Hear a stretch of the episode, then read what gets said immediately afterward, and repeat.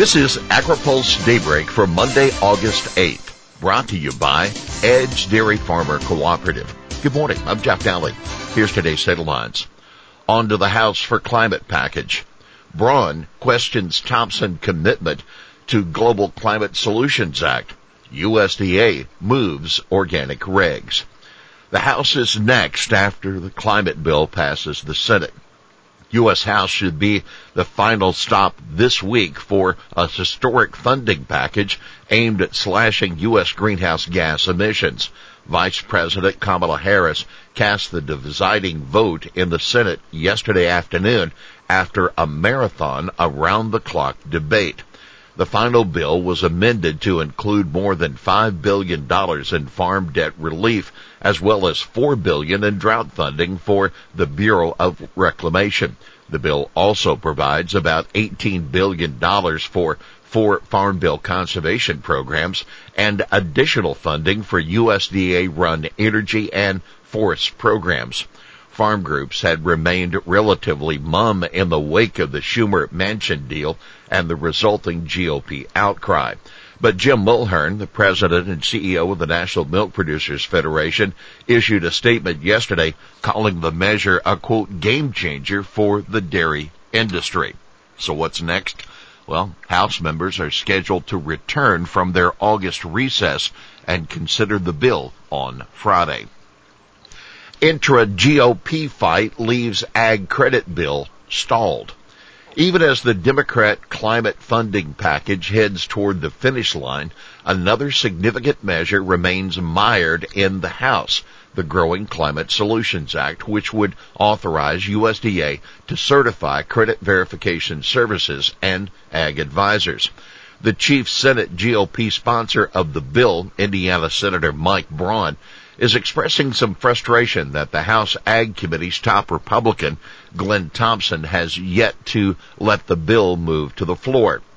Braun tells AgriPulse that he worked out Thompson's concern with the bill, only to have Thompson now insist on attaching a separate measure he wants passed called the Sustains Act. Braun says that would make it harder to pass the CGSA. I don't know how serious he was about doing it in the first place, Braun said of Thompson and the GCSA. A House staffer familiar with Thompson's thinking disagrees that his concerns with the Growing Climate Solutions Act have been fully addressed. The staffer says Thompson thinks attaching sustains would make it easier to win House GOP support for GCSA, but that it's a non-negotiable demand. Thompson's key concern with the bill revolves around the process for self-certifying ag service. By the way, Thompson's Sustain Act, which allows corporations and other private entities to contribute to USDA's conservation programs. The committee approved the bill in June. Farmland values jumped more than 12%. The average value of U.S. farmland has jumped 12.4% this year to $3,800 an acre, a $420 an acre increase over last year. That's according to the USDA's annual land values report. Cropland values have increased even more by 14.3% to an average of $5,050 an acre. Pasture values are up 11.5%. The biggest increases are in the western corn belt and central plains. Iowa land is now worth an average of $9,400 an acre, a 21.4% increase over 2021. Minnesota land values have jumped 17.4% to $6,150 on average. Other increases include Kansas, up 25.2% $2,630 an acre.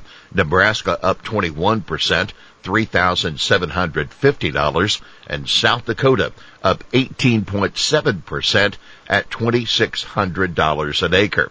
Elsewhere, California farmland values increased 10.1% to $12,000 an acre. The highest values are in the Northeast, with an average value in several states topping $15,000 an acre. We'll have more AgriPulse Daybreak after this. Daybreak is sponsored by Edge Dairy Farmer Cooperative, the third largest dairy co-op in the country. Edge is a powerful advocate of Washington for farmers throughout the upper Midwest. Among EDGE's top priorities is milk pricing reform. Over its long history, the federal order system has aimed to serve farmers by ensuring the orderly marketing of fluid milk. But changing production and consumption patterns are rendering the system ineffective. Edge envisions changes that create flexibility, promote fairness, and strengthen the relationship between farmers and processors. Welcome back to AgriPulse Daybreak. Thompson offers language to senators for workforce legislation. Glenn Thompson has offered his services to two senators to bring up and about a successful outcome to negotiations on long stalled ag labor. In a letter to Senators Michael Bennet, the Colorado Democrat, and Mike Crapo, the Republican from Idaho, Thompson includes an amendment to the Farm Workforce Modernization Act backed by the American Farm Bureau Federation. The key sticking point is a provision enabling H-2A workers to sue their farmers. Thompson is essentially calling for dropping that issue. Organic animal standards welcomed with caveat. Organic advocates were pleased with a new proposal to implement a wide variety of animal welfare protections for poultry and other livestock. The proposed rule appears to fully reinstate the vital requirements recommended by the National Organic Standards Board and organic stakeholders that were part of the 2017 final rule including the crucial updates ensuring that organic chickens have outdoor access and indoor habitat, eliminating the so-called porches that allowed some producers to factory farm their poultry, said the Center for Food Safety attorney Amy Van Saun. The Organic Trade Association objected to one of the options for layer operations, which would allow 15 years for compliance. Organic has already waited nearly two decades for animal welfare reforms. Waiting an additional 15 years to implement outdoor access for organic layers would be unnecessary and unacceptable, OTA CEO and Executive Director Tom Chapman said. Tribal voices left out of Colorado River discussions, letter says. 14 tribal leaders say that tribes have been left in the dark about 2023 cuts in the Colorado River Basin that will impact at least some of their water rights. In a letter to Bureau of Reclamation Commissioner Camille Touton, they pressed Touton to alert tribes to what options are being considered and how tribes will be affected.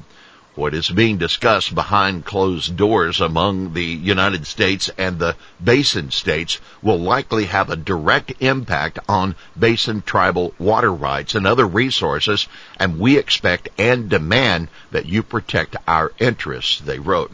Keep in mind, all seven Colorado River Basin states have until August 15th to come up with a plan to use between 2 and 4 million acre feet less water in 2023. If they don't, reclamation will make cuts for them. Here's today's He Said It. The Senate has now passed the most significant bill to fight the climate crisis ever. That's Senate Majority Leader Chuck Schumer of New York.